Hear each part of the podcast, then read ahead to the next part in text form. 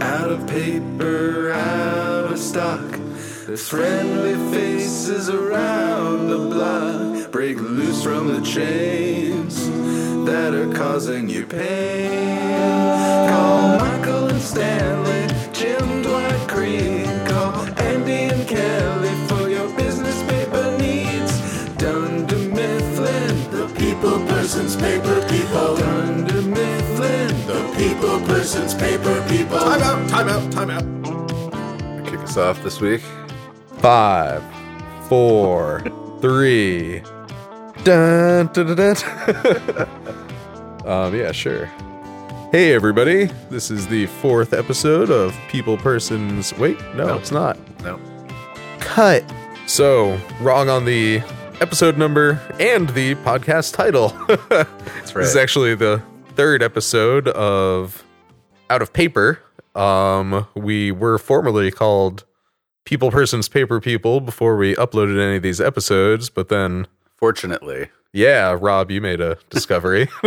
we found that there was another podcast called People Persons Paper Podcast, and we felt that that was just a little too close to ours. So we called an audible and we changed our name, and now we're out of paper. yeah, You guys may have noticed in episodes one and two that there was a little weird inconsistency in the audio in our introductions and our sign off. yeah, had to do a little cutting and re recording. Yeah, and uh, you're going to hear more of that for the next three episodes since we recorded the whole first season before uploading anything. and making this discovery. So. Bear with us for the next few episodes, and then it'll sound a lot more organic. And in the meantime, enjoy our third episode of Out of Paper. Yes.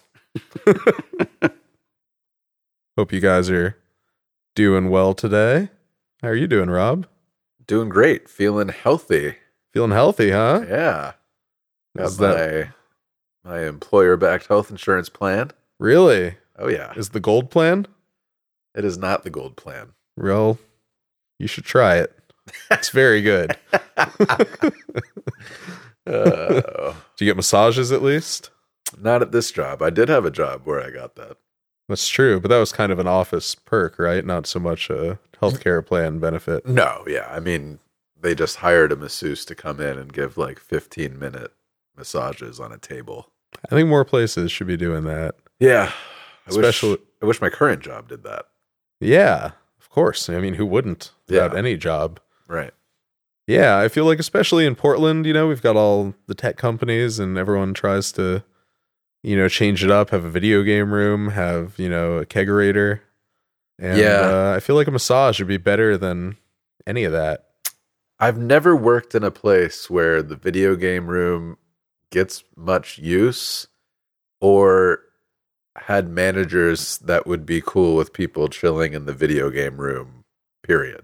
Yeah, the only place I ever worked with a video game room, it was pretty much used for uh, conferences, like small conferences Yeah. or one-on-one meetings. Yeah. I feel like they would have looked down on anybody that It's went pr- in there more than like once every couple months, maybe. It's probably one of those things companies have that like they use to entice new hires Yeah, absolutely.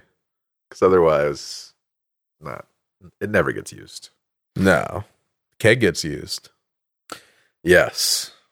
and I feel like nobody judges you for going to that frequently as long as you don't have like a problem or start failing at doing your job. Agreed. Yeah, Yeah, we get beer in my company. nice. Yeah. Like local stuff or change it up. They change it up. Okay. typically PBR. Oh. yeah, No, it's better than nothing. all right. Yeah. it's not bad at the end of the day, most days. Yeah, absolutely. At least as far as the lower priced beers go, it is pretty drinkable. Oh, for sure. Yeah. Yeah, I'm not gonna hate on PBR. No, there's certainly way worse beers out there. Absolutely. Well, all right. Um, should we move on to news? Let's move on to news. All right. So we have a news article that actually you brought to my attention, Rob. That's right. Yeah. Kept popping up in my Google Now feed. All right. Well, I mean, it's your article if you want to talk about it. So uh, there was a man in Tucson, Arizona, goes by the name of Cross Scott, no relation to Michael Scott that we know of. that we know of. Well, Michael Scott being a fictional character and this person being a real life person. Don't crush my dreams, Rob. So anyway, this guy was 21 years old. Uh, he found a woman locked in her car while he was at work, and uh, he broke into her car using a rock, took her pulse, and realized she was not breathing. Um, he didn't have any formal emergency training, but he referenced a scene from the episode of The Office where uh, they have someone um, teaching CPR, and he he used his training from that episode, or his informal training from that episode, if you will, yeah. to perform CPR on the woman, singing out Staying Alive as he performed it, just like they do in the episode, and saved her life. She began breathing within two minutes and was taken to the hospital and released shortly thereafter It's pretty awesome that a woman is still alive because of, because of this show. yeah, or just any comedy show at all, even. It's true. That's pretty great. Yeah. It's a good thing that he went with the right staying alive. First, I was afraid. I was petrified. I love this song. but yeah, Stand Alive is the recommended 100 beats per minute. And uh, that's pretty awesome. So my hat's off to you, Scott Cross. Yes. You're a hero. Not a superhero, but a hero. Yeah, not a diversity today hero. Well, maybe you are a diversity today hero. I don't know. I can't make that call. But uh yeah. Good on you, Cross Scott. Yes. So, yeah, that's about all the news that I could find. I feel like uh, I don't remember if we talked about last week that Netflix might be losing The Office at some point soon. I know we brought up that it's the most know, streamed show. I've honestly heard that pretty much every year it's been on Netflix, and we have yet to see it happen. So, meh. it seems a little more likely to happen in what I read to be 2021, maybe, because I guess that's when NBC is launching their own streaming service. Oh, God. so it's thought that they might kind of want to retain the rights These networks, I have a feeling, are going to have a rude awakening when they realize that they missed the boat Yeah. on the paid streaming service. But we'll see. Yeah. I don't know how many people are going to want to pay for No. individual services. Although I will say, if it kind of, you know, over time moves more in the direction of like the British model of cable, that could be pretty cool. How is that structured? I don't. How is it different? so instead of like we get in America, we get cable packages with bundles of certain channels. Maybe certain channels will be excluded. Right. Um, but you're always going to generally be getting a lot of things you might not want to see, you know, no matter what package you choose. Apparently, in the UK, you just pay a small licensing fee per channel that you want, and you can be completely selective. So, if over time, you know, more people cut the cord and we see more people, you know, streaming television over media devices or whatever they use, See, the difference is though is that I would imagine people in the UK are only paying the equivalent of a dollar or two per channel. Yeah, and I think they are. But maybe once these companies that start their own streaming services find them not to be sustainable, maybe Oh, yeah, drop. you their know, all of prices so television they will can- just kind of move over to that model, like mingled with the streaming. You know, like on Yeah. demand for the backlog, and then just you know you can pay for the channel individually. right.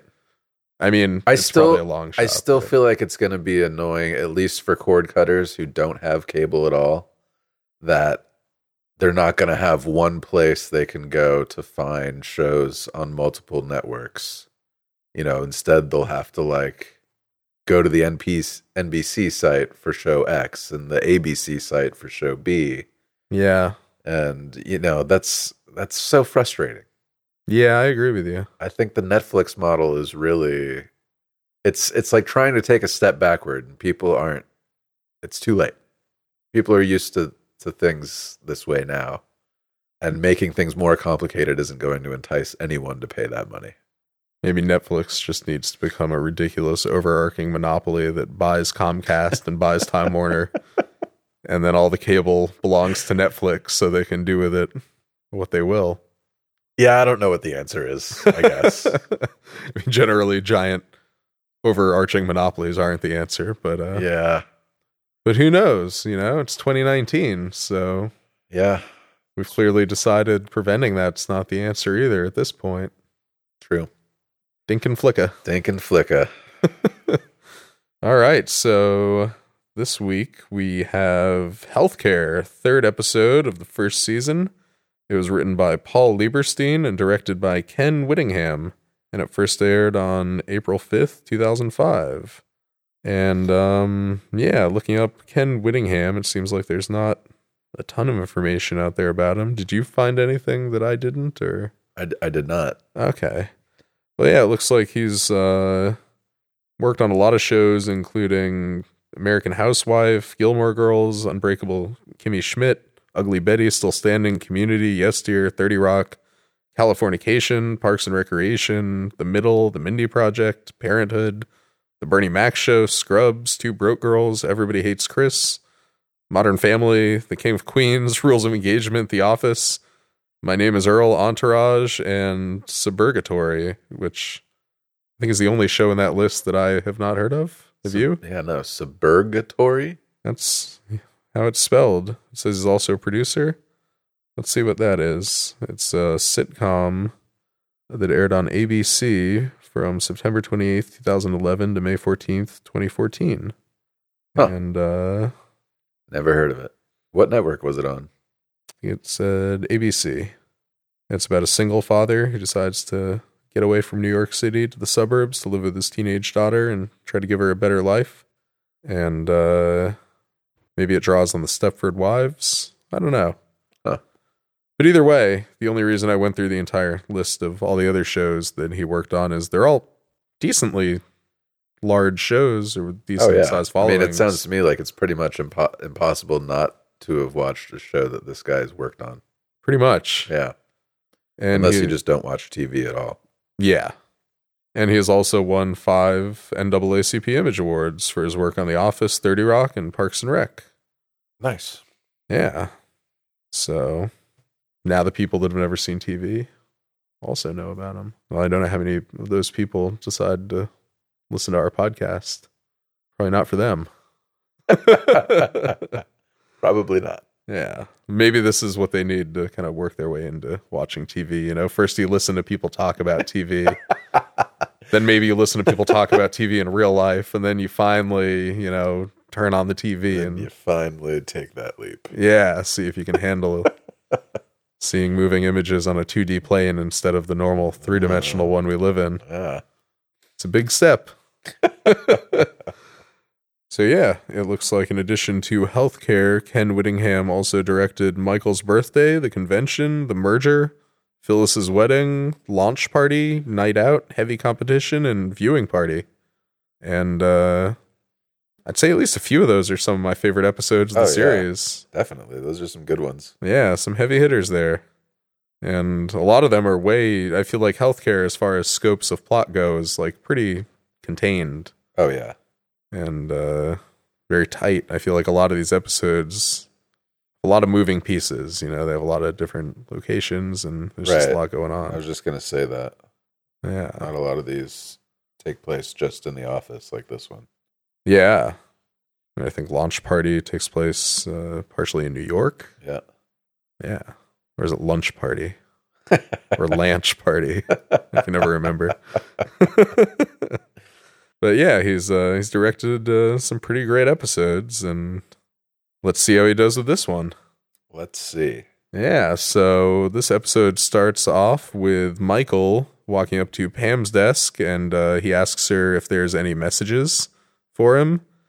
She says, uh, "No, there's no new messages," and he, you know, returns, "That's not what you told me earlier." And She kind of awkwardly looks at the camera and asks him if he, if she, if he wants her to repeat them for, uh, and just kind of nods her head, and Michael just looks at the camera with defeat and turns around and goes back into his office. Information superhighway. um, so yeah, we cut to Michael explaining that he has uh, been tasked with choosing a new healthcare plan for the office. kind of laying out the groundwork for the episode. The most sacred thing I do is care and provide for my workers, my family. I give them money. I give them food. Not directly, but through the money.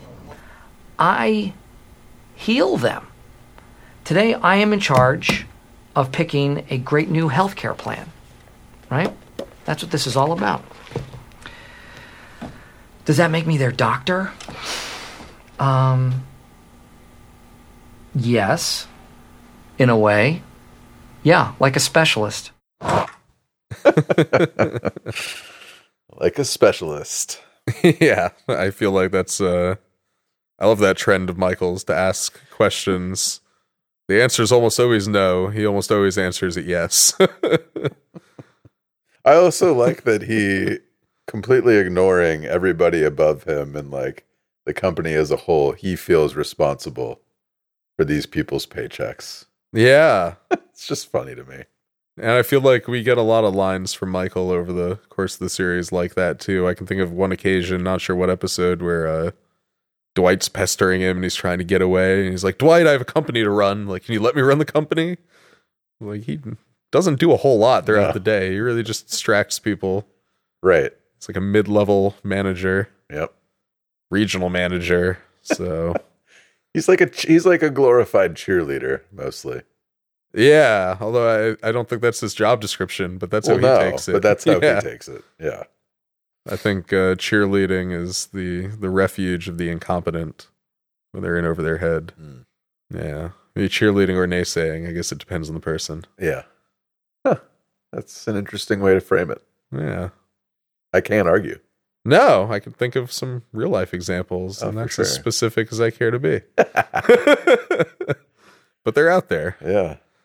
Um, so yeah, anyway, uh, Michael, you know, sees himself as a specialist. He provides for his workers, and almost like a, I don't know, he's almost describing himself like a king.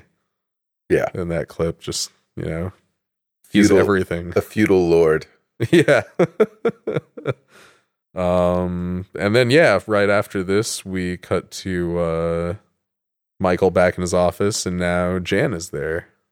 So, which health plan have you decided on? I am going to go with the best, Jan. I am going to go with the one with the acupuncture, therapeutic massage, you know, the works. Wait, acupuncture? Mm-hmm. None of the plans have acupuncture. Have you looked at them closely, Michael? Oh, well, I think it was you who didn't look closely enough at the gold plan. The gold plan. Yeah.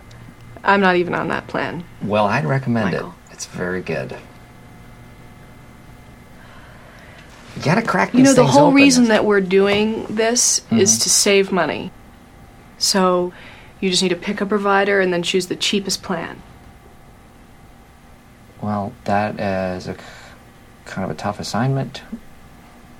Um, it's not going to be a popular It's your decision job. around the old orifice. So, I well, it's a suicide mission, you know. I, Michael, I don't. uh, maybe, I mean, they're they're you know, sometimes a manager like yourself has to deliver the bad news to the employees. I do it all the time. Oh yeah, when have So- you ever done that? I'm doing it right now. To you.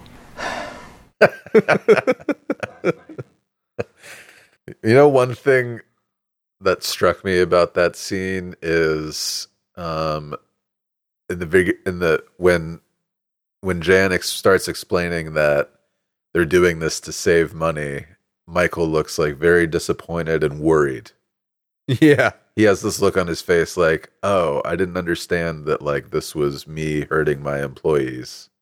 I don't know. It was just a very brief facial expression that the camera cut to, but Yeah. it, it made me realize, you know, that he really does like care about these people. And no, I don't know. Maybe I'm, yeah, No, I, I totally agree with you. Yeah. I feel like that's part of Steve Carell's brilliance and maybe the, the producers and the you know director is uh I feel like there's a lot of little kind of facial ticks or expressions that are only there for a second yeah, that really do speak volumes to Right. you know kind of what the character's going through. yeah, for sure. That was definitely one of those moments where Michael's kind of taken off guard and really doesn't want to do it. Yeah. Alarm bells didn't start going off like with downsizing, but uh right. I also love Michael's like idealization of everybody. How you know Jan says it's part of your job, you know, to give bad information to your employees, like I'm doing to you. Yeah. But when have you ever done that? And It's like it's I'm doing like, it. Basically, Right like now. yeah, like if not for diversity day, two episodes in a row. The last two times we've seen Jan, she comes to deliver him bad news, Right. and I feel like her news that she delivers him never really gets better over time. Yeah. maybe weirder, but not better. Um. So yeah, we should probably bring up uh, Jan and uh, Melora Hardin, who plays Jan. Seems like a good scene of her actually speaking more than a couple lines. Melora Hardin, it looks like she has had a pretty long and prolific acting career. She started in the 70s in the series Thunder, and she's been in uh, over 70 movies and TV shows since. She was in two Little House in the Prairie episodes. Hmm. She was uh, in the television movie from 1983, Little House, Look Back to Yesterday. She starred as Baby in the short lived 1988 television series Dirty Dancing, based on the film. I had no idea they made a TV series based off that movie. Well, it did say it's short lived. Yeah. Neither Maybe did that's I. why. Yeah. I guess somebody did put baby in the corner. Oh, nice. Ba-dum-ts. Poor Laura Harden. Mm-hmm. She was also in two 1992 episodes of Quantum Leap as Abigail in the trilogy, parts two and three, or trilogy. Mhm. And uh, I don't think I saw those episodes. I've seen a bunch of it. right. Gotta look into it. Yeah. Scott Bakula. yeah. I wasn't going anywhere with that. I just like saying his name. it's a fun name to say. It really is. Yeah. Bakula. Bakula. Yeah. Scott Bakula. Scott Bakula. Scott Bakula. Friend of the show, Scott Bakula. Maybe one day. Maybe. It reminds me of a book I read in middle school uh, about a vampire bunny named, uh, I think it was Banicula. yeah, I think I read that book too. it was like really watered down, like childhood horror. Yeah.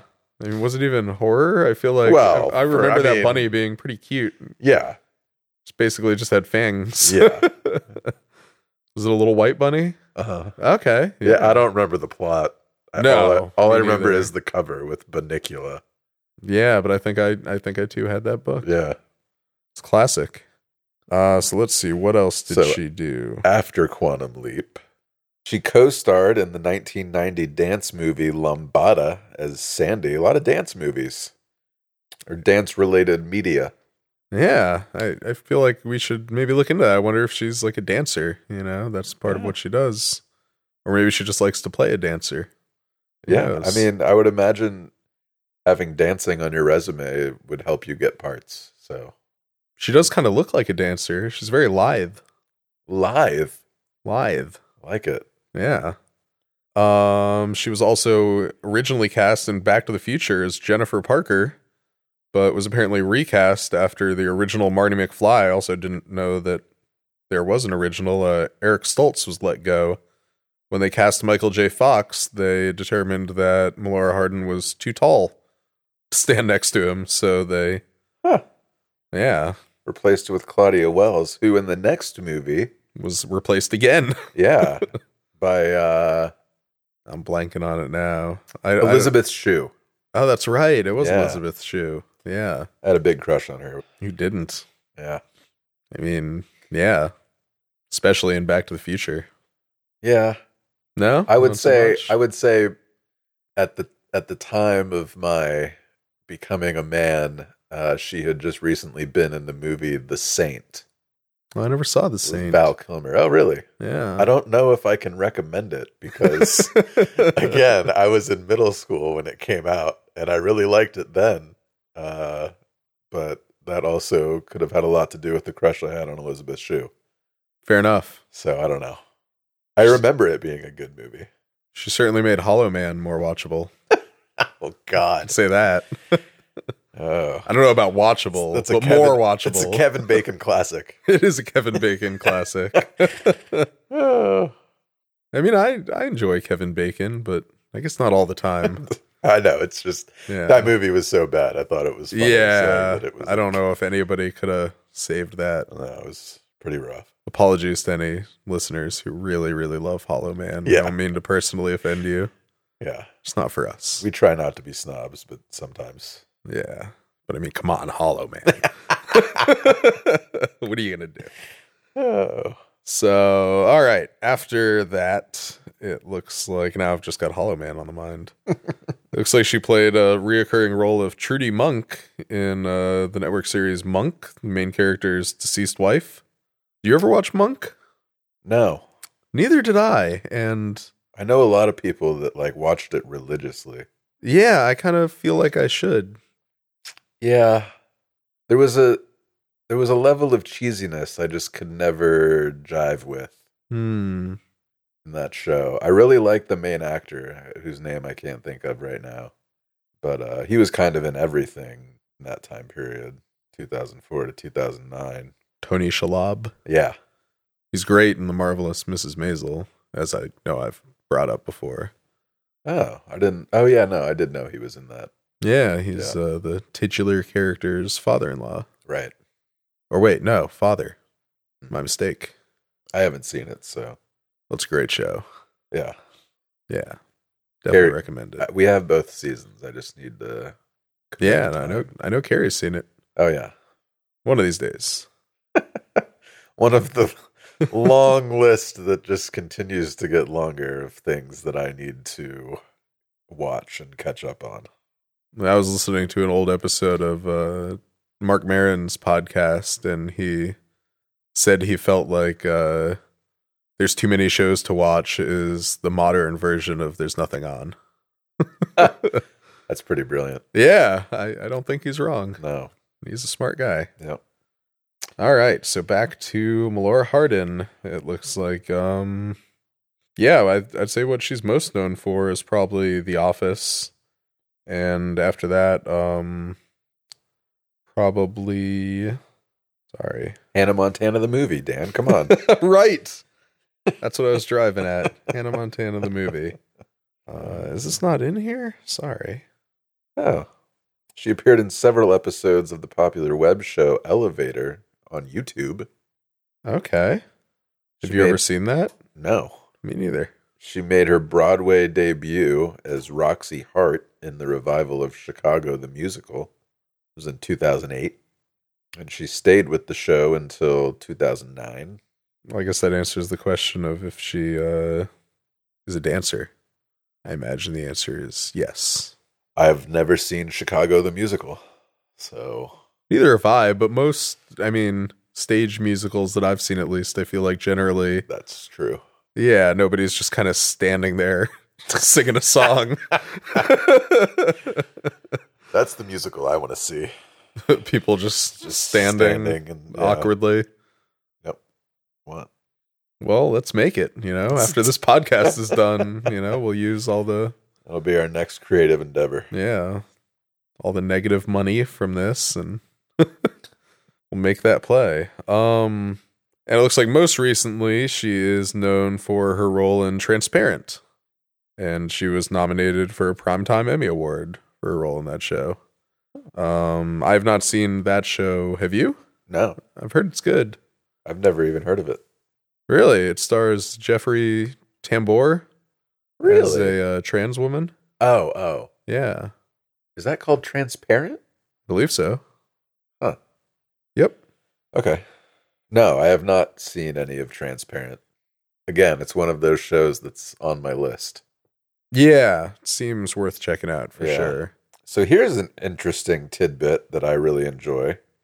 Uh, Melora Hardin's singing career. She played a nightclub singer in Disney's The Rocketeer, where she can be heard singing Begin the Begine. Is Huh. that how you pronounce that? Well, anyway. Sure. Yeah.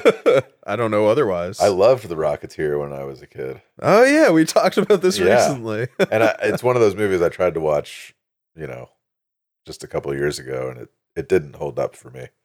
Not but, even uh, Jan. Well, it's funny. I I don't know if maybe it wasn't just a couple years ago that I attempted to watch it again. Either that or I just didn't make it to the scene where she's singing in the nightclub. It's possible maybe you don't see her, you only hear her. Oh, maybe. It does say she can be heard, right. but uh yeah, well if you ever give it another go. Yeah, I'll have to look out for that. Looks like she also played a major role in the TV movie Tower of Terror, where she sings Boy of My Dreams. You ever see that? Does that have anything to do with? Uh, oh no, that wouldn't have anything to do with the Disney ride.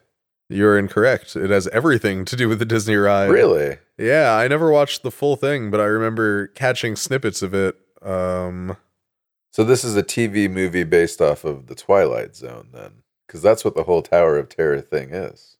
yeah, pretty much. Okay. So it's a movie based on a ride that's based on a show. Cuz I And- mean there was no And in the movie, she sings "Boy of My Dreams." Yeah. Wow, that's interesting. But yeah, I think that the Twilight Zone name for the Tower of Terror was uh I don't know that there was actually an episode of the Twilight Zone about it, unless maybe it was from the 80s Twilight Zone that had to do with it. Huh. Cuz I've seen all of the original series and there's definitely no episode about a haunted tower and a falling elevator or anything like that. Right. You ever go on the Tower of Terror? Oh yeah. I remember when I was really young, that ride like really scared me Yeah. not even the ride itself. It was something about like just the way they had the line decorated and walking up to it. Oh yeah. It's very creepy the entire time. yeah. And I just And, yeah, I mean they've got Rod Serling talking over the speaker the whole time, and his voice is very like foreboding. yeah Only because you've probably, I- at least for me, I had seen so many episodes of The Twilight Zone as a kid that like, you know, I was an impressionable little kid. and, Like those legit scared me. Sometimes. yeah. So like hearing his voice, it just kind of like you know something's coming. yeah, exactly. and here's another little interesting tidbit. She sang the song Tears of Joy for the video game Leisure Suit Larry Reloaded. Huh. Remember that game? I remember the game coming out. I don't think I. I mean, uh, ever played just that Leisure game. Suit Larry in general, not necessarily the Reloaded one. Yeah. No, I I I actually never played any of those. Really? I could have sworn you did. Maybe I did years after the fact, but I feel like uh, just to I see what wanna it say- was. I want to say when we lived together at one point, you had it pulled up on your computer. Okay, so maybe I just forgot then. Yeah. It was just at some other yeah. Well, I never played them when they originally came out, so I feel like I kind of missed the boat to an extent. Yeah, neither did I. I mean, we were when they came out, we were like in single digits of age, and like this was a very mature adult themed video game. I mean, yes and no, at least from my memory, because now I am remembering it more clearly. You bringing up me playing them when we lived together in college. Yeah. I feel like that would be the time to play those games where Well, right. the humor would seem really adult and you'd it's just be, a, it's just a matter of really- getting your yeah. parents to buy you a game like that. that's true. My parents would not have. No, mine probably wouldn't have either. Although I feel like my parents weren't like big on really looking at like what I was buying in terms of video games or movies. Oh, yeah, mine were not that way. I think I think my parents just assumed that if something was a video game, it was fine for kids. Which I mean, at least from my own personal memories, was generally Uh-huh. true. Uh, No, my my mom was a stickler when it came to stuff like that. Yeah, she didn't even let you watch Simpsons, right? That's right. I wasn't even allowed to watch The Simpsons. I remember my mom tried to exert some level of control over what I saw, and uh, I remember more specifically the moment that she stopped. And it was when I was watching an episode of South Park, I want to say in the first season, maybe the fourth episode of the whole series. Yeah. And she knew that I was into it because I was talking about it nonstop, this new show, South Park. And she came in my room when I was watching it, and she looked at the screen just as Kenny's lifeless corpse was fling- being flung through the air and landed headfirst on the top of a flagpole and then slowly slid down to the bottom, leaving a trail of blood on the whole pole. And she just looked at the screen and said, Well, whatever. And just walked out and never asked me about what I was watching ever again, pretty much after that. She was That's like, Well, if amazing. you're watching this, then, you know, anything else is fine. I Right. guess. Man, I remember specifically being in fifth grade when that show came out. We were what, like 11 or 12 then? Yeah, it sounds about right. Crazy. But yeah, I, I my mom found out about South Park probably before episode three even aired. I'm sure there was some like local news segment about what television is doing to your children's brains. or Oh, wh- yeah. what they're hiding in cartoons these days. And you know, as soon as that, my mom caught wind of that. She put the kibosh on my. You know, what's funny. I had to sneak. I had to tell her that I was going to see a different movie with a friend in order to see South Park the movie when it came out in theaters. That's how intense she was about what I watched and listened to and blah blah blah. And when did that come out? That was like at least when we were in like what seventh, eighth grade, seventh or Seventh eighth grade. Yeah. and she was still like telling me I couldn't watch that. Wow. Yeah, it was intense. Yeah. I had Didn't a- Joe Dirt come out around that time too. I remember I saw that in theaters. Yeah, probably. Did you see the Ace Ventura movies? Uh, okay, so here's another really funny example of my mom trying to censor what I watched. She taped Ace Ventura for me when it came out, and she edited out the sex scene. But just that? Just that. Did she watch the rest of it? I'm pretty sure. Huh. But I mean, that was one of the things she was weird about. She was like very much trying to protect me from, I, I don't know. Who Yeah, I knows? mean everyone's got their you Yeah. know, their thing. right. I mean, that that's just a very American thing, too. Like in Europe, they censor violence, but sex is fine. Even in commercials, it's like, you know, you have scantily clad women everywhere. Yeah. But violence is the thing that they, you know, put parental advisories on. Whereas in America, it's like gratuitous violence, PG. But if there's boobs, rated big R. deal. Yeah. Yeah. So I think she just kind of, she's going to listen to this now and be like, I can't believe, I can't believe you were talking about me on your podcast. But here we are. That's a shout out, you know. Yeah. Shout out to my mom. What's up, mom? All right. Back How's it to going, back to- Mrs. Murphy. back to the episode. what were we talking about? That was a pretty big. we uh, just we just tangent. we just finished Melora Hardin's introduction. right. So, yeah. Now that we're done talking about Melora Hardin, for what is that? Forty-five minutes. Yeah. Um. So yeah, Jan uh, finishes up with Michael. Michael comes out of his office and uh, calls Jim to come and meet with him. He uh, sits Jim down and presents him with news like he's won a prize that Yeah. uh, he's been selected to choose a new healthcare plan for the office. and uh, you know, Jim is a little taken aback and he plays it cool. yeah, he uh, says, you know, that sounds like big responsibility. And what does Michael say? Yesh. Yes.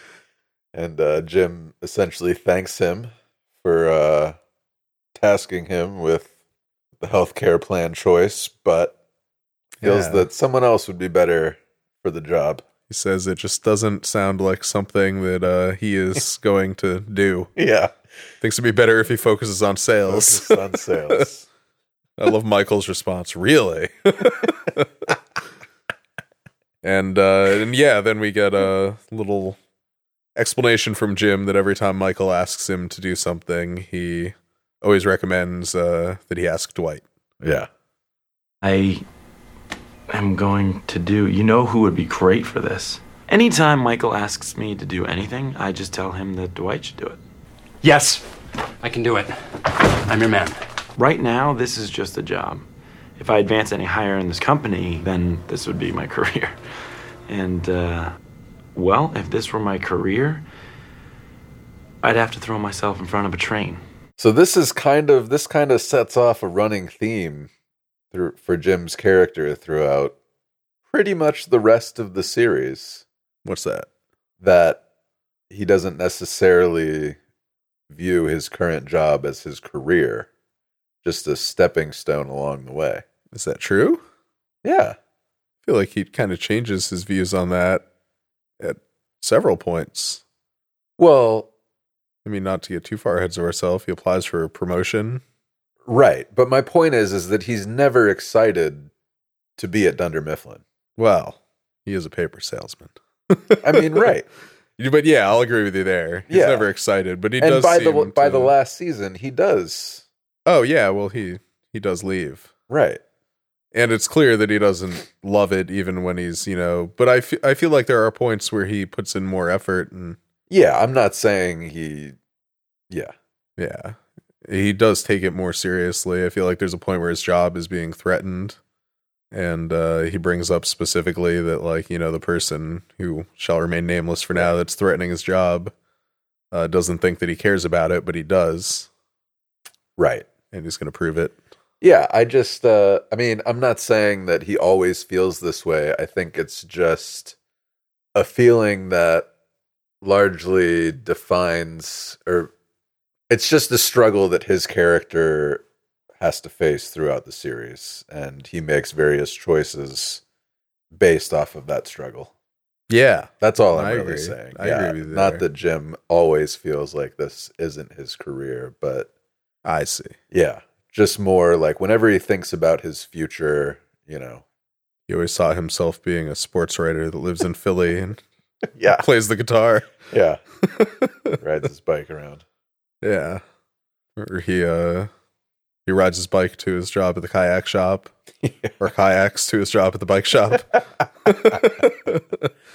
and then when he's done with that, he hacky sacks back to reality to spend time with his wife and kid.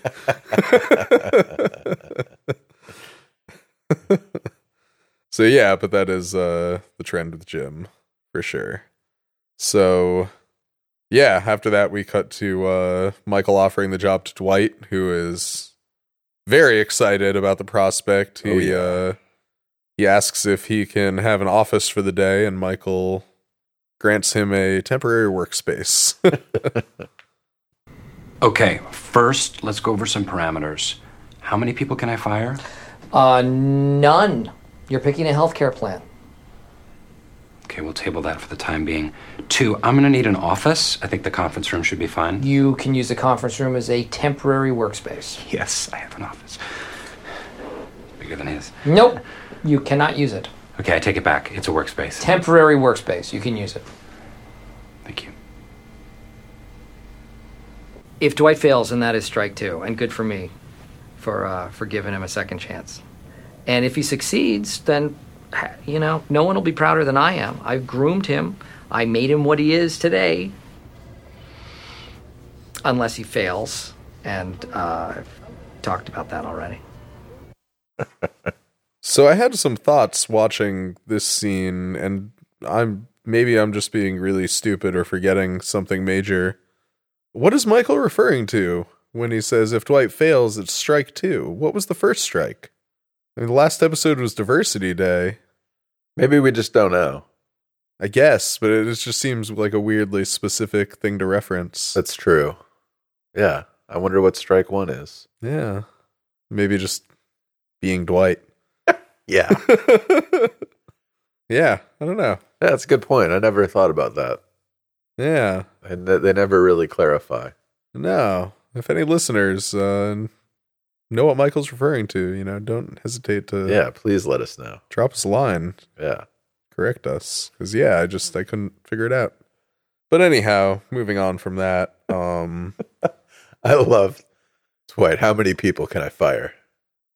Well, none. You're just picking a healthcare plan. Okay, let's table that for a minute. well, he's always been you know in favor of downsizing. He just even brought it up in his interview. so hungry for power. Yeah, and immediately wants to use it to hurt people. Yeah. Which is interesting considering I guess that's just character growth that by the time, you know, spoilers, Dwight does achieve some measure of actual power, not just imaginary power. He uh doesn't seem to be a bad guy at that point. No. Maybe eccentric and annoying, but Yeah, we definitely well see intentioned. more of his soft side as the show progresses. Yeah. But he changes a lot and his life changes a lot. It's true. Um. Well, anyway, pre-change Dwight. We cut to him explaining uh, how he slashed healthcare benefits to the bone.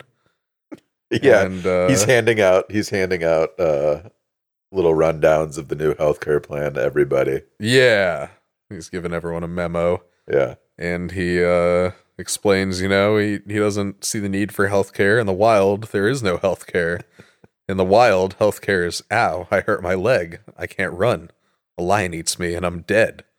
Well, I'm not dead. I'm the lion. You're dead. you're dead.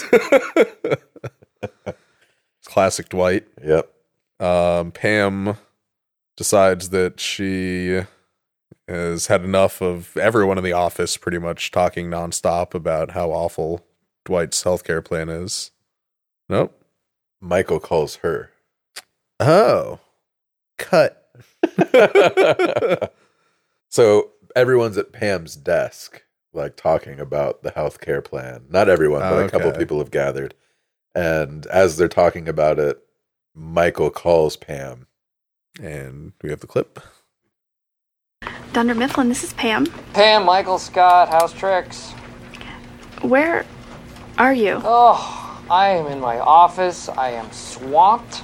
I have work up to my ears. I'm busy, busy, busy, busy. Can't step away. I just wanted to check in and see how everybody's doing. Everybody cool out there? Um, actually, people are really unhappy.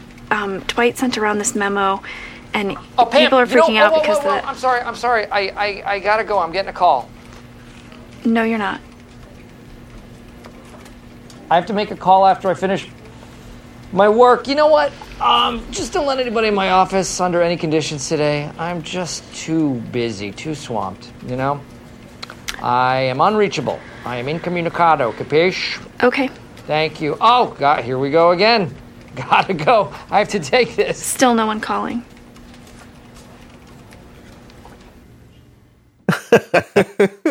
Oh man. So I know none of you guys could uh, see that, but the look on Michael's face when Pam tells him the second time, still nobody calling. Very crushed, yeah, just ashamed. angry, just a whole mix of Yeah, negative emotions going on, yeah. embarrassed. Oh man. I love it also, like throughout the series, Michael seems to have little to no idea of what a receptionist actually does. Right. And uh, we see it later with Aaron when, like, he's, I think he calls David Wallace and David asks his, uh, you know, assistant to hop off the call. And Michael freaks out. What? Is she always listening? Like, what is that? And then Aaron pipes in, you know, Michael, do you want me to hop off too? what? Get off. How rude. Oh, He just thinks they're the first line of person to answer the phone. right. Um So yeah, we cut to uh Jim and Pam go to visit Dwight in his temporary workspace in the conference room. And uh Jim and Dwight go back and forth a little bit over whether it's an office or a workspace until uh Pam just finally gets sick of it and nudges Jim's arm to stop him. And I love that she makes Jim stop knowing that, you know, like Dwight for one thing, there's no reason to try to get Dwight to stop, and that he's just reactionary. Right. Yeah. She, I mean, Jim's Jim is the rational one in this exchange, in every exchange. And also the With one Dwight. that's like continuously keeping it going. Yeah. But uh yeah, so anyway, uh Pam asks Dwight uh if he cut more than he had to and everyone hates the plan, it's terrible. Dwight says he does cut more than he had to and he brags that he doesn't need health care because he's never been sick and has a perfect immune system. Jim argues if he's never been sick that he doesn't have any antibodies. And Dwight says he doesn't need them. He's a shroot. He has superior genes and superior brain power. And he can even raise and lower his cholesterol at will. And Will. Pam asks the very logical question of why would you want to raise your cholesterol? and what is Dwight's response? so he can lower it. Can't argue with that logic. Nope. Um, so yeah, right after this, we cut to Oscar and Meredith waiting outside the men's bathroom for Michael to emerge. They immediately complain that Michael, uh, to Michael, that Dwight has cut their benefits. It's like a pay decrease, Um, Dwight tries to pipe up now that they're in the main office space and he's standing in the middle of the room that he only was doing what Michael told him to. Yeah. And Michael immediately talks over him, you know, shut up, shut up. Yeah. and uh, complains to Dwight that he has to go back into his uh, his room and find a healthcare plan that works for these people. And uh, he immediately goes to flee back into his office as he's way too busy to deal with this anymore. But he's got a big surprise for everybody coming up at the Yeah. end of the day. Yeah. Trying to distract them from what's at hand and giving them something else to look forward to at the end of the day. Yeah, classic Just- Michael. Kind of genius, but Well, obviously this plan's going to backfire. maybe if it was somebody else. Right.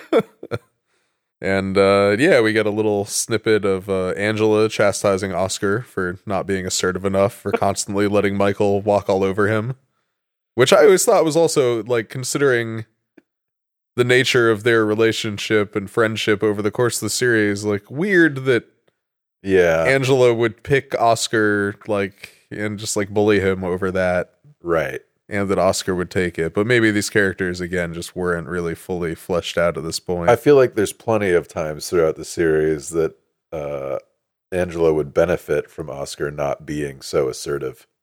Absolutely. Yeah. Yeah. I feel like we definitely see the opposite. And Oscar is one of the few people in the office that, you know, stands up to Angela routinely and she backs down. Right. So, yeah, weird evolution of Uh, Yeah. what their characters seem to be at this Right. point. Yeah. An uncharacteristic exchange. Yeah. But I mean, to be fair to the, you know, the actors, like they only know so much at this point in the series. And Yeah. yeah, yeah, It's fun to point out. absolutely. Yeah. Um, so yeah, we cut to Michael talking about how uh, he thinks he handled that pretty well, and his employees must be saying, "Wow, you know what a cool boss we have." he has a surprise for us at the end of the day. What a great guy! I love, love him. him. I, I love, love him. Just really has himself convinced. Yeah. and we see that a lot with Michael over the course of the series. Him Yeah. just, you know, deciding what people s- are saying or thinking, despite all evidence pointing to the opposite. it's funny because I feel like most people will will re- review themselves in a prior conversation thinking about what they could have done differently. And then there's Michael Scott who's just who totally blunders something but somehow he goes back through it in his head and he just couldn't have handled it any better. yeah. He's always proud of himself for any of his ideas, which are mostly bad by Well- anyone else's standards. As he says to Jim in a much, much later episode, in a rare lucid moment, uh, I don't remember what the context was, but uh, that, you know, focusing was easy for Jim because uh, Michael lives in a fantasy land. Jim just perplexed. You do. Oh, or let's focus on reality, something like that. yeah. but yeah, Michael definitely sees what he wants to see. And uh I mean maybe I guess, you know, if you're Michael Scott, maybe that's just the coping you require to make Yeah. it through the day. That's true. Although of course, one could argue that that coping has made it harder for him to make it through the day over time, but uh people are complicated. Yeah. So anyway, uh, Dwight emerges from his temporary workspace and has a bunch of forms in his hand. He asks the office to list out their diseases on the form so Dwight can ensure they're covered. Jim protests and says that that's confidential information, and Dwight says leave it anonymous or don't fill it in at all, and your issues won't be covered. Right. Um, Michael then emerges back from his office, rushing out, says he has to make it to a meeting. we cut to him at a travel agency where he is asking a very confused looking man about a uh, free casino weekend for the office where, you know, a bus comes and it's already paid for, picks everyone up, brings them to hotel rooms, which are comped. Right. And you know the chips are included, and just the whole weekend, and just everything is Food and drinks. yeah, It's all covered. free. Yeah. The guy says, uh, understandably, he's never heard of anything like that. Maybe Michael should check with the casinos directly. And, you know, Michael just brushes him off, saying, yeah, that's, he already did. Yeah. So uh, we get back to the office and we see that everyone is writing down their ailments on Dwight's form. Uh, Phyllis is seen for a moment. She's reading off one of her medication bottles and Oh. writing down on the form. I didn't catch that. Yeah. Apparently, there's also, um, it's only shown for half a second, but Stanley apparently circles every single thing that Dwight has listed on the form. Stanley Wood. Yep. Although, what does he? Well, he only has diabetes, right? Does he have diabetes? No, I don't think it's ever. I don't think we ever definitively find out that he I does. think Michael just always says that he has diabetes. and Dwight. yeah. Yeah. Stanley gets up from a chair and "Ugh, see the noise you made when you got up. Uh, You eat that apple, you tell me you don't have diabetes. um, so yeah, everybody is uh, writing down their various issues. They all look pretty uncomfortable. Uh, Jim is back up at Pam's desk, and he warns her, "Don't write Ebola or mad cow disease because he already has both of them." uh, Pam says that she's inventing new diseases and asks Jim uh, what would be a word for if your teeth turn into liquid and then drip down the back of your throat. And Jim says uh, he thought they were making up new diseases. That's spontaneous dental hydroplosion. which she then writes down on the form. Yeah, this is nice. so uh, yeah, now we go back to Michael, who's still trying to figure out his big surprise of Still the day, Trying to cook up a surprise. and it looks like he is on the phone with someone. Thank you. Calling to ask you a little favoroony, my friend. Um, trying to give the troops around here a little bit of a boost, and I was thinking that maybe we could take them down to take a spin on your big ride. You mean the elevator that takes you down in the mine shaft? It's not really a ride. Uh, it says here that it's a, a 300 foot drop. Well, it goes 300 feet into the earth, but it moves really slowly. So it's not a free fall. It's an industrial coal elevator. All right. Well, once you get down into the mine, what do you, you got laser tag or something? Okay. Okay. So I don't know what the surprise is. Am I worried? No. No way. See, I thrive on this. So yeah, that was Michael on the phone with a guy who runs a coal mine museum. Well, it seems like just a coal mine.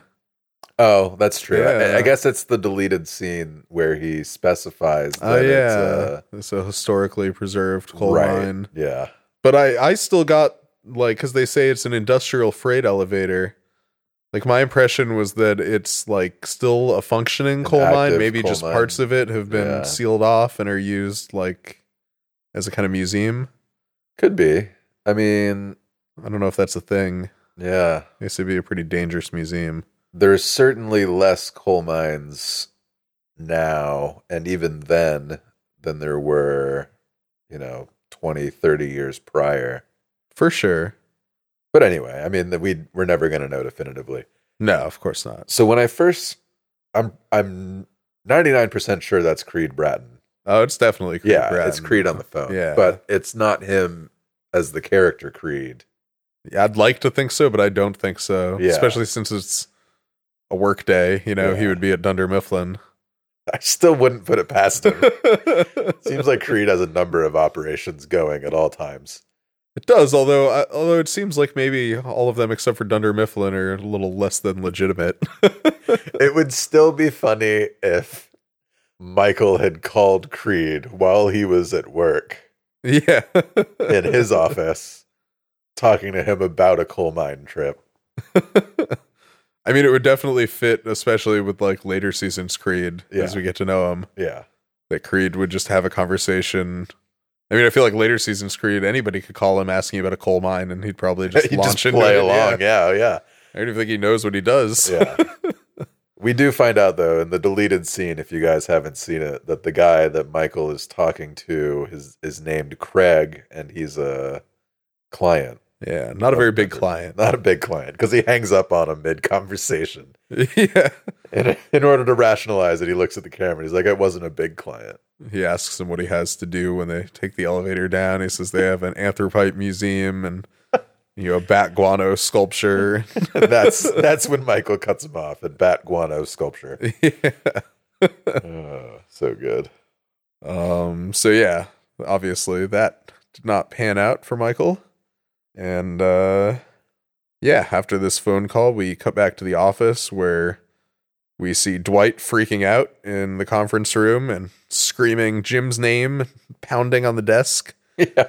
He- in response to these wacky diseases being written on the forms. Dwight bursts out of the room, starts yelling about fictional diseases and starts listing off some of them. Yeah.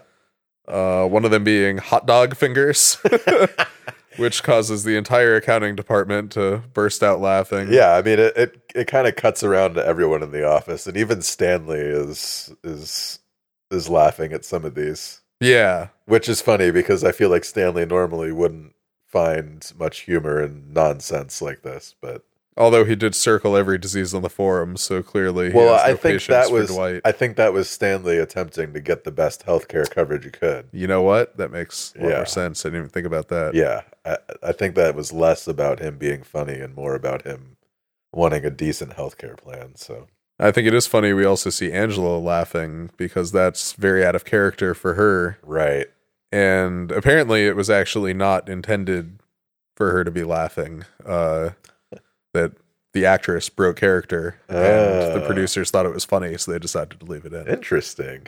Yeah.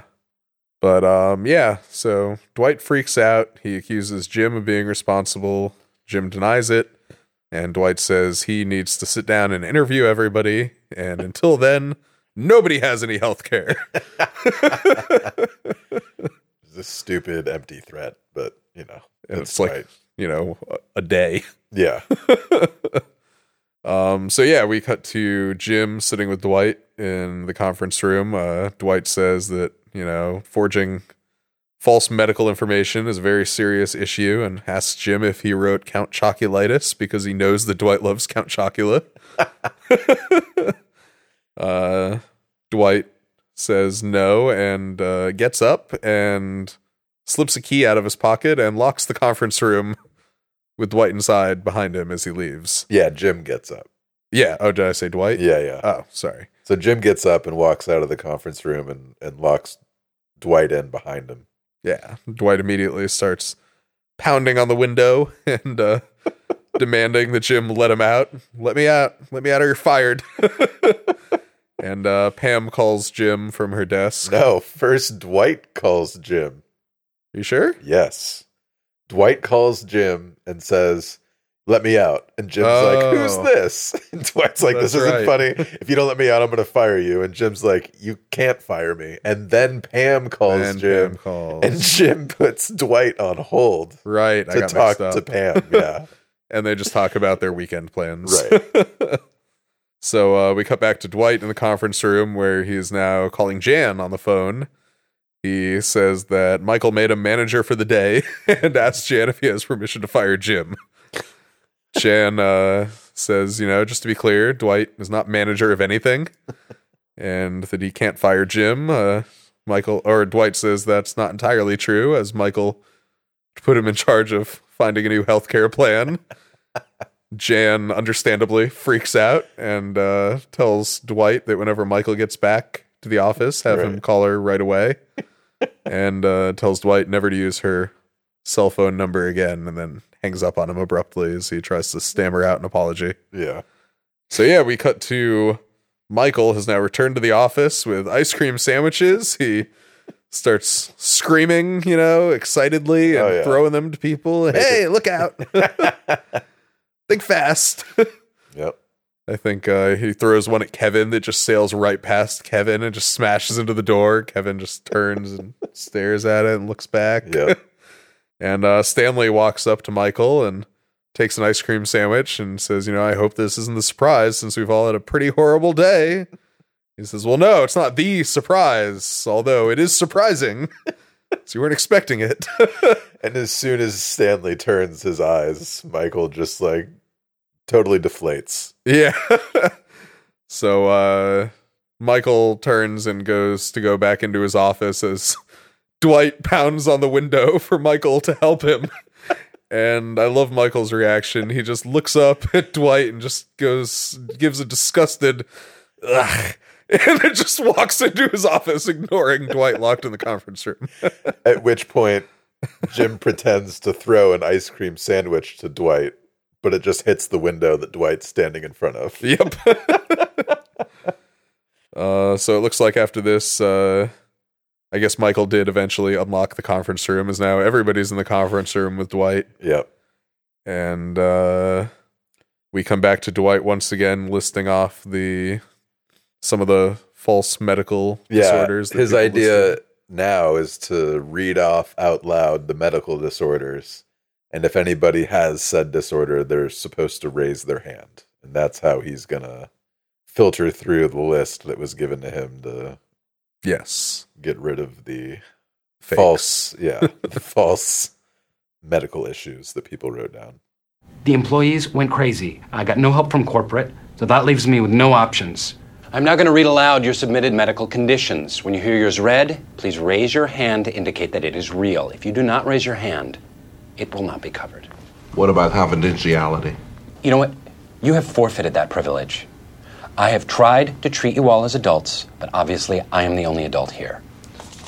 Number one, inverted penis.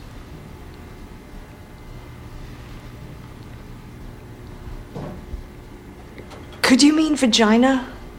Because if you do, I want that covered. I thought your vagina was removed during your hysterectomy. The uterus is different from a vagina. I still have a vagina. so that was Meredith, who uh, s- fortunately still has her vagina. I love everybody's reaction in the conference room when she says, I still have a vagina. Like, I feel like some people are grossed out, but they don't want to, like, let on that they're grossed out. So they just kind of, like, sit there and stew in their grossed outness. I don't know. yeah, It's really, and I feel like it's like, and just the just discomfort of the situation. Oh, yeah. like, you know, this is a grown woman who has to say that now yeah. because of how stupid Dwight is. Uh, I love it. But yeah, so Meredith is played by Kate Flannery. She is a former member of Second City's National Touring Company. She was an original member of Chicago's Annoyance Theater. She appeared in over 15 shows, including this is apropos the Miss Vagina pageant and the real life Brady Bunch. Oh, wow. Uh, she also has a cult comedy lounge act with Scott Robinson called The Lampshades. And she's been running that in Hollywood and in comedy festivals around the country since 2001. Oh, wow. Yeah. The Lampshades was also New York Magazine's LA pick for 2006 and was declared the best Saturday comedy show of the year by LA Weekly. All right. Yeah. She has also been touring with the great Jane Lynch as her sidekick on stage since 2013 in her show See Jane Sing with Tim Travis and the Tony Guerrero Quintet. Tim Davis. Tim Davis, what I say. Tim Travis. Tim Travis. Tim Davis.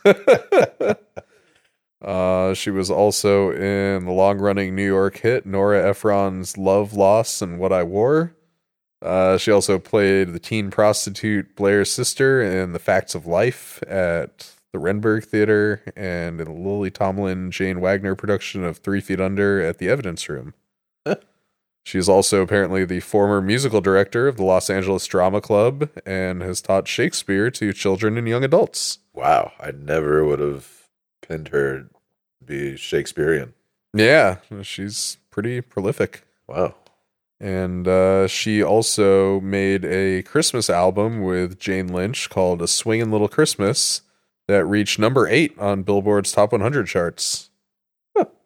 Damn, that's really high for a Christmas album. Yeah. She was also a member of the band Mono Puff, using the stage name Lady Puff.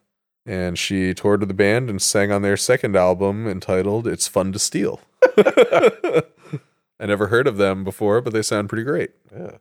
Um, yeah, she is also, in addition to playing Meredith Palmer on The Office, she's known for appearances in The Bernie Mac Show, Boomtown, Jimmy Kimmel Live, and Curb Your Enthusiasm. Can you think of? I can't. Neither can I.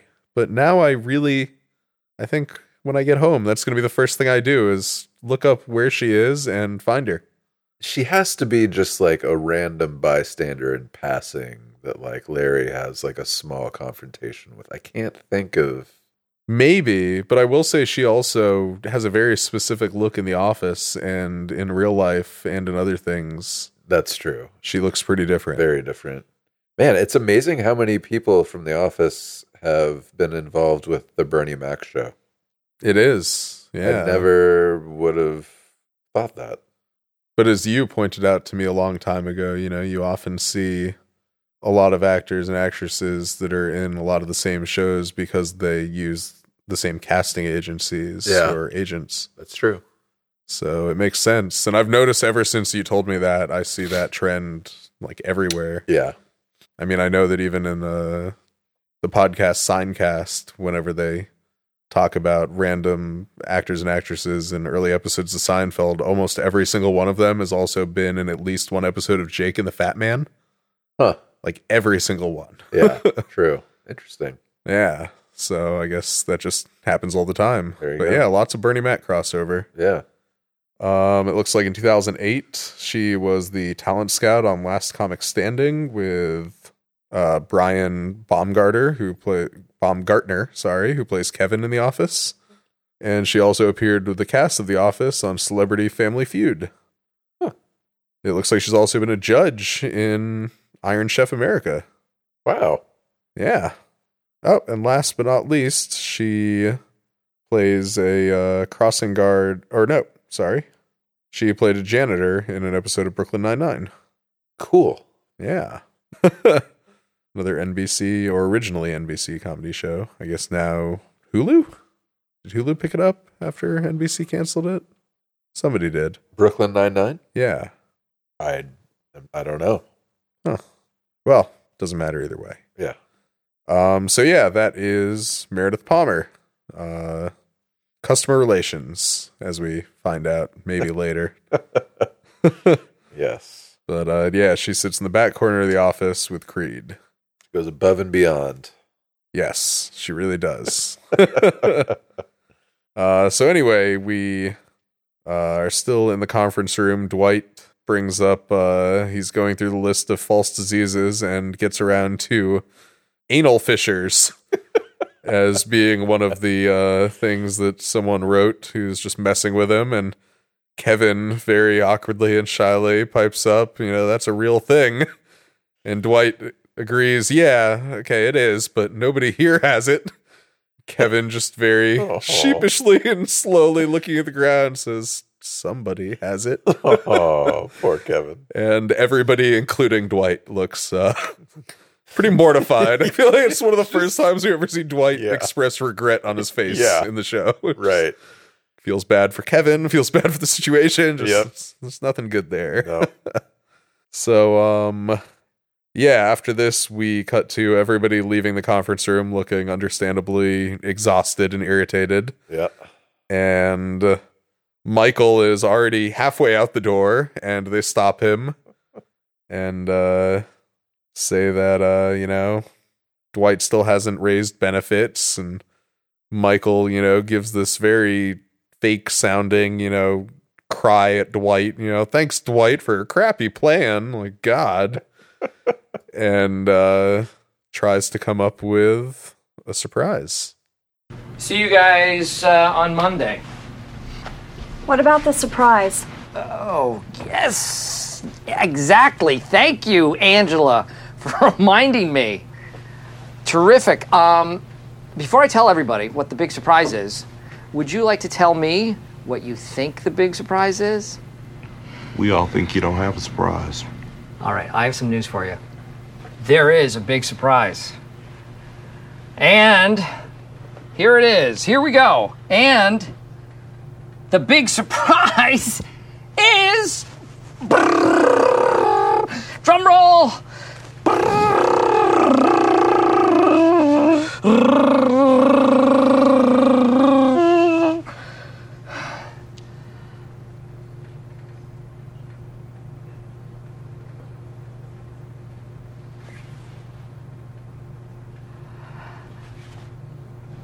When I am backed into a corner, that is when I come alive.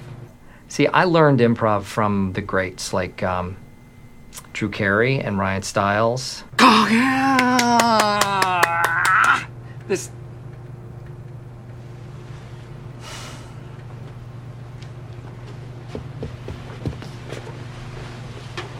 Robin Williams. Oh man, would I love to go head to head with him?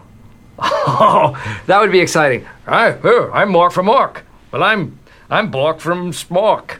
Nanu nanu, zibbity blue blue. so uh I love how when Angela says what about the surprise, Michael responds to her as if he's like a kid in a class and someone just reminded the teacher that they forgot to give homework. Right. Thank you. Thank you, Angela. I think Spiteful Michael is one of my favorite Michaels. Yeah. And uh yeah, as you can hear, Michael's surprise is nothing. Nothing. just like Dan Stanley said. Yep. And uh there's actually an accompanied deleted scene that uh we really wish they had left in. This is pretty great where after everybody has disappointingly left the room and it's just Michael standing next to Dwight. Uh no, just by himself Dwight had gone back into the conference room. Oh yeah, I guess Dwight says his piece and then goes back into the conference room and Michael just standing there frozen with just like a weird expression on his face. They erupts with, "We're all going bowling." and just kind of looks around and just goes back into his office. Couldn't come up with it in time. Yeah, I mean, do you think that would have gone over that great if he had come up with it on Oh, the spot? no, I think definitely not. Nobody would have gone bowling with him. Everyone would have left just as disappointed as they were before. Yeah, Maybe more so. maybe. and uh yeah, Dwight informs Michael that uh oh yeah, Jan said to call her right away when you get back. Just leaves Michael insult standing there insult to alone. injury. yeah. Right there at the end. Maybe injury to insult. Yeah. Yeah. as the case may be. and that is it for the third episode of The Office.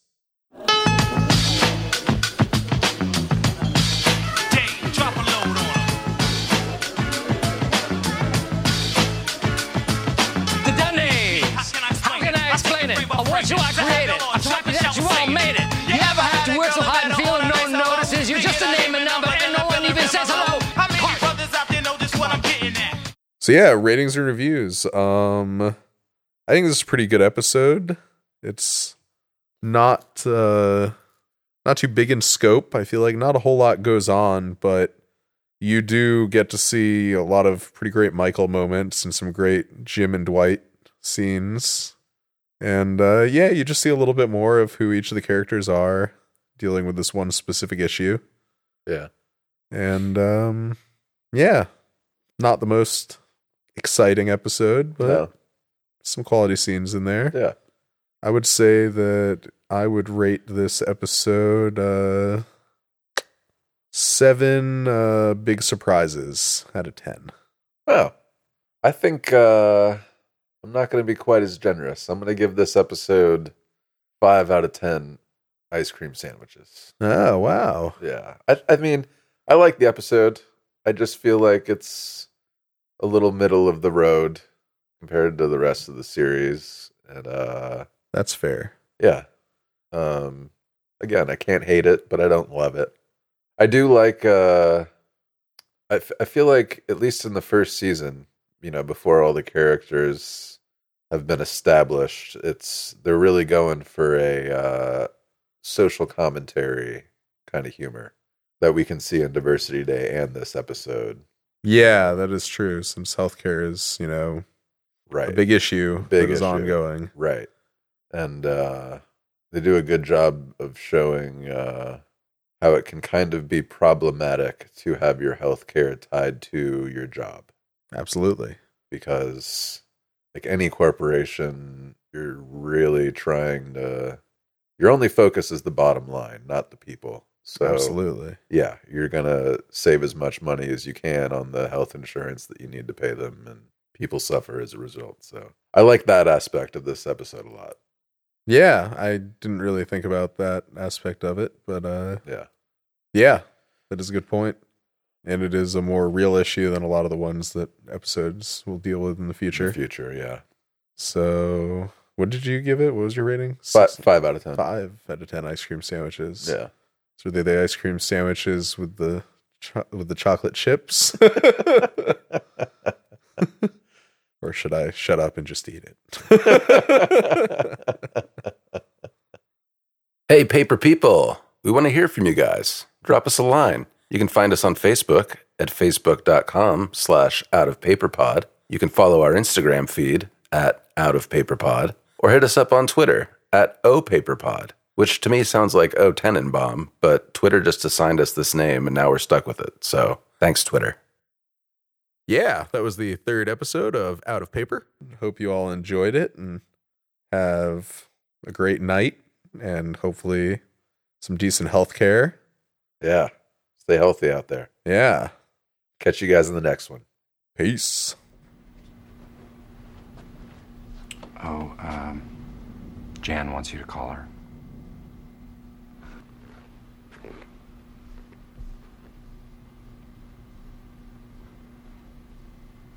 We're all going bowling.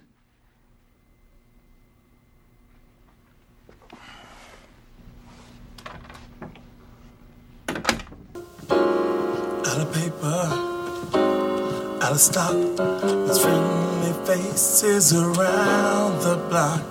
Break loose from the chains that are causing you pain.